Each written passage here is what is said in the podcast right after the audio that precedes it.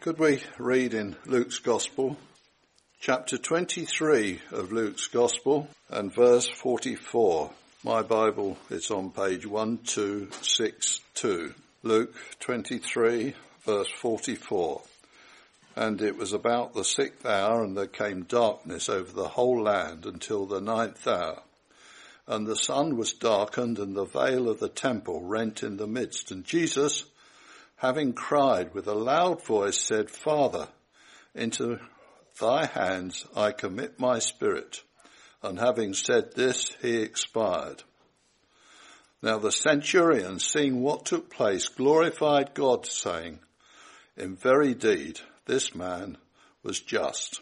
Then I'd also like to read a few verses from Luke's Gospel, chapter 10. Earlier in the same Gospel, chapter 10, and verse 35 on page 1239, Luke chapter 10 verse 35. And on the morrow as he left taking out two denarii, he gave them to the innkeeper and said to him, take care of him and whatsoever thou shalt expend more, I will render to thee on my coming back.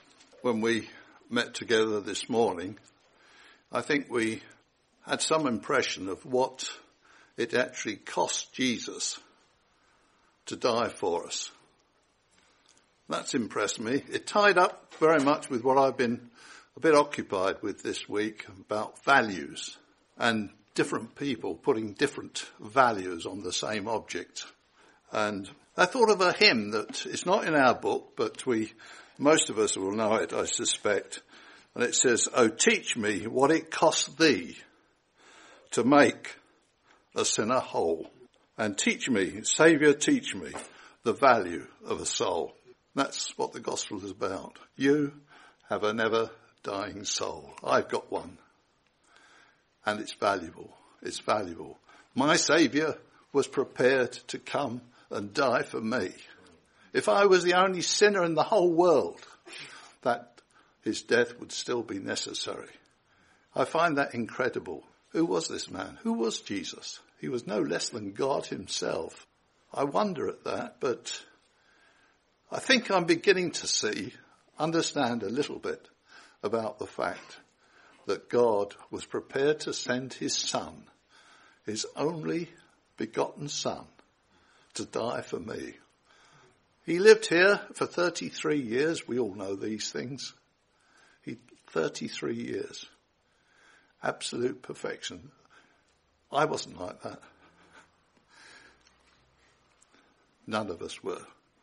We all remember what we were and what we are, but Jesus was different. He was absolutely perfect and God spoke about him as this is my beloved son.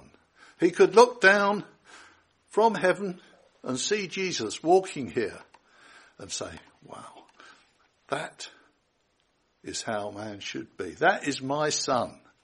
And yet that is the one that had to die for my sins. I read this first passage I read. We know that Jesus has spent some time in a garden praying beforehand as he thought about the whole of what was before him. What it cost him in that garden. He actually said, if it be possible, let this cup pass from me. But let not my will, but thine be done. He bowed to the will of his God and Father and he went forward and he went to Calvary. And we read about the awful things they did to my Saviour personally had no respect for who he was. They wanted to get rid of him. The men around us said, we will not have this man. We'll have Barabbas instead. And Barabbas was a nasty character. They wanted him rather than the blessed Saviour. What about you? Are you prepared to make, accept God's man, God's choice? To believe on the Lord Jesus Christ. That is the message that's come down through the ages. That's one thing that's never changed because the heart of God has never changed at all. God so loved the world that he gave his son. And yet he's a righteous God. He's never sacrificed a slightest bit that righteousness, the essence of who God is, the righteousness of God. But he's done it by giving his son. I refer just briefly to that man in chapter 10 of Luke's Gospel. We know the story, I suspect, very well. The so-called Good Samaritan. He found a man who was in huge need. Others had turned, walked past and done nothing at all. One man, the so-called Good Samaritan, came to where he is. And he did what he could. He must have had oil and wine. He poured them in. He bound up his wounds. He put this poor man on his own horse and took him for the rest of the journey. He must have walked himself. He must have done without the things that he brought for his journey. And he comes to the inn. He comes to the inn and he tells the innkeeper to look after this man. I suppose it was as close as a, a hospital in those days. You gave someone into the care of the innkeeper and said, look after him. He took out two denarii. Not a huge sum of money, but what I like about the story of the Good Samaritan, he said, whatever thou shalt expend more, let me know when I come and I'll pay you. We used to talk about blank checks. I'm not sure that anyone ever talks about checks at all these days. But you could actually sign a check with, leave the amount and trust somebody to fill it in for you.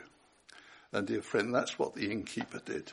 He said, look, here's a blank check. Whatever you spend, just, I'll pay it. I'll pay it.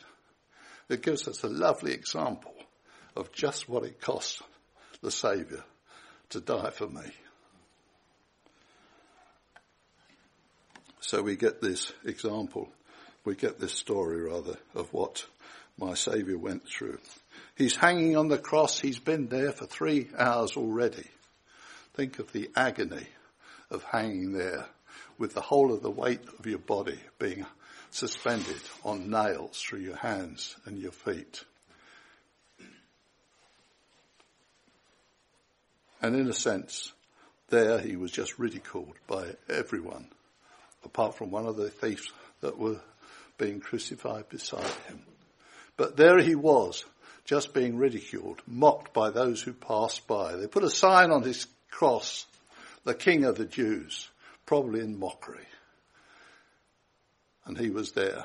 But where we read of are the final three hours on the cross. Hours of darkness when my Saviour bore every one of my sins in his own body on the tree. I rejoice that my record is clear. Not that I could have paid the price at all. Not that I could do anything for myself. The hymn says, my sins, not in part, but the whole, were borne on the cross and are gone evermore. That hymn finishes up, praise the Lord, praise the Lord, O my soul. Is, are you feeling the burden of sin? Or do you feel this is all old fashioned stuff? I don't think it's old fashioned. I don't think God has changed at all. I don't think God's standards have changed at all. Men around can change. That's up to them.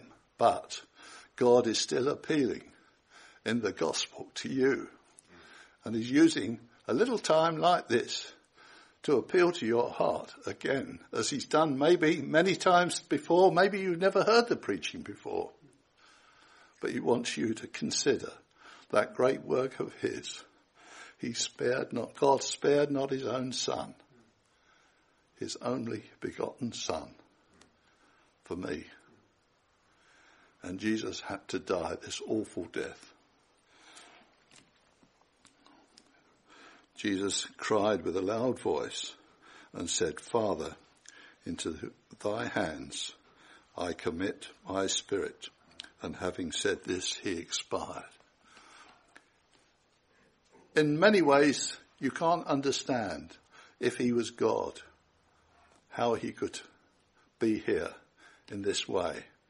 But God devised this way that sin might be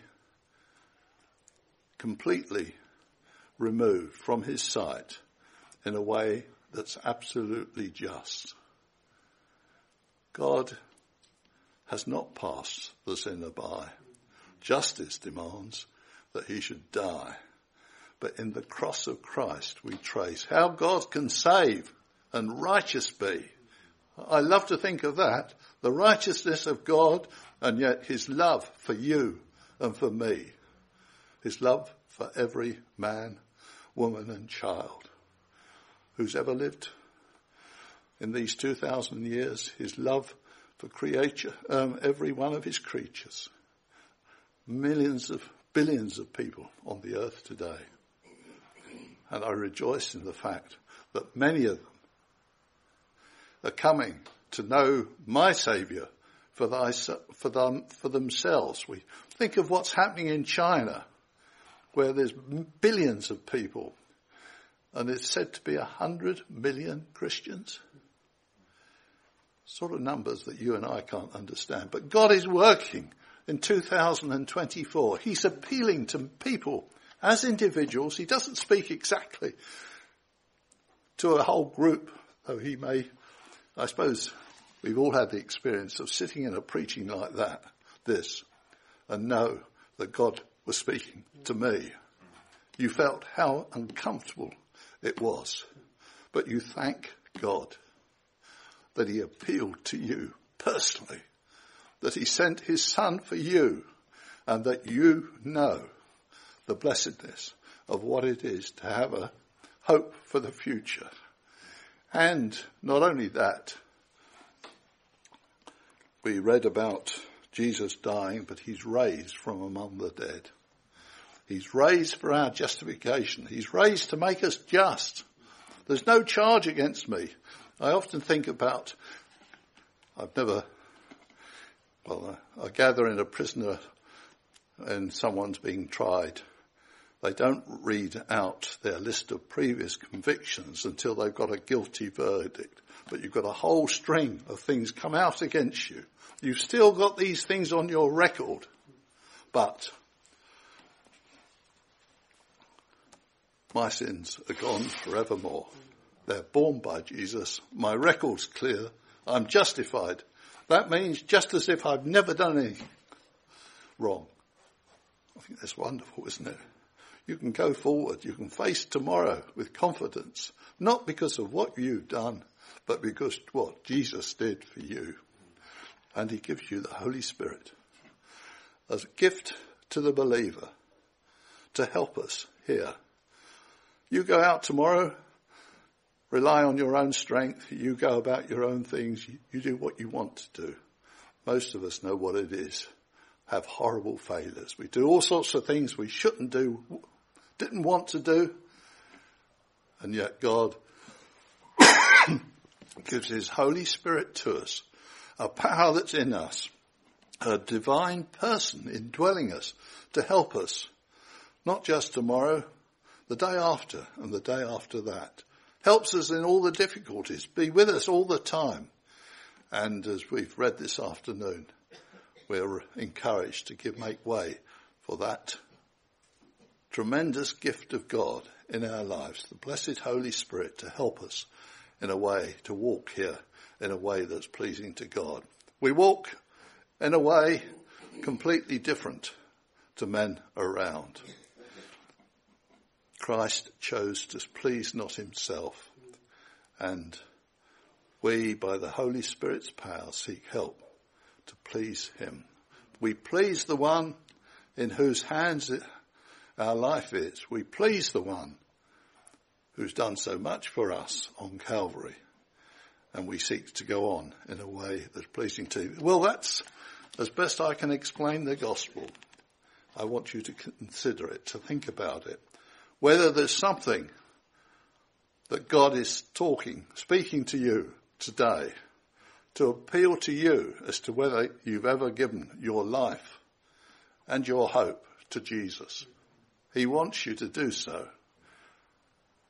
Maybe some of us need to give our life more fully over to the blessed Saviour, the one who's given everything for us. May God just cause us to think about these things. And as the hymn says, believe on the Lord Jesus Christ. Scripture says, believe on the Lord Jesus Christ and thou shalt be saved. And do it today. There's urgency in my message. Tomorrow, I've got no guarantees for. You've got your plans maybe for tomorrow, for the, what's going to happen to this week. No guarantees at all. No guarantees. Many, many people have gone out of him, halls like this and something's happened to them. Something that they didn't expect. You do need to take advantage of God's offer today and to do it urgently. And I would plead you, with you, to accept my Saviour today. Amen. Amen.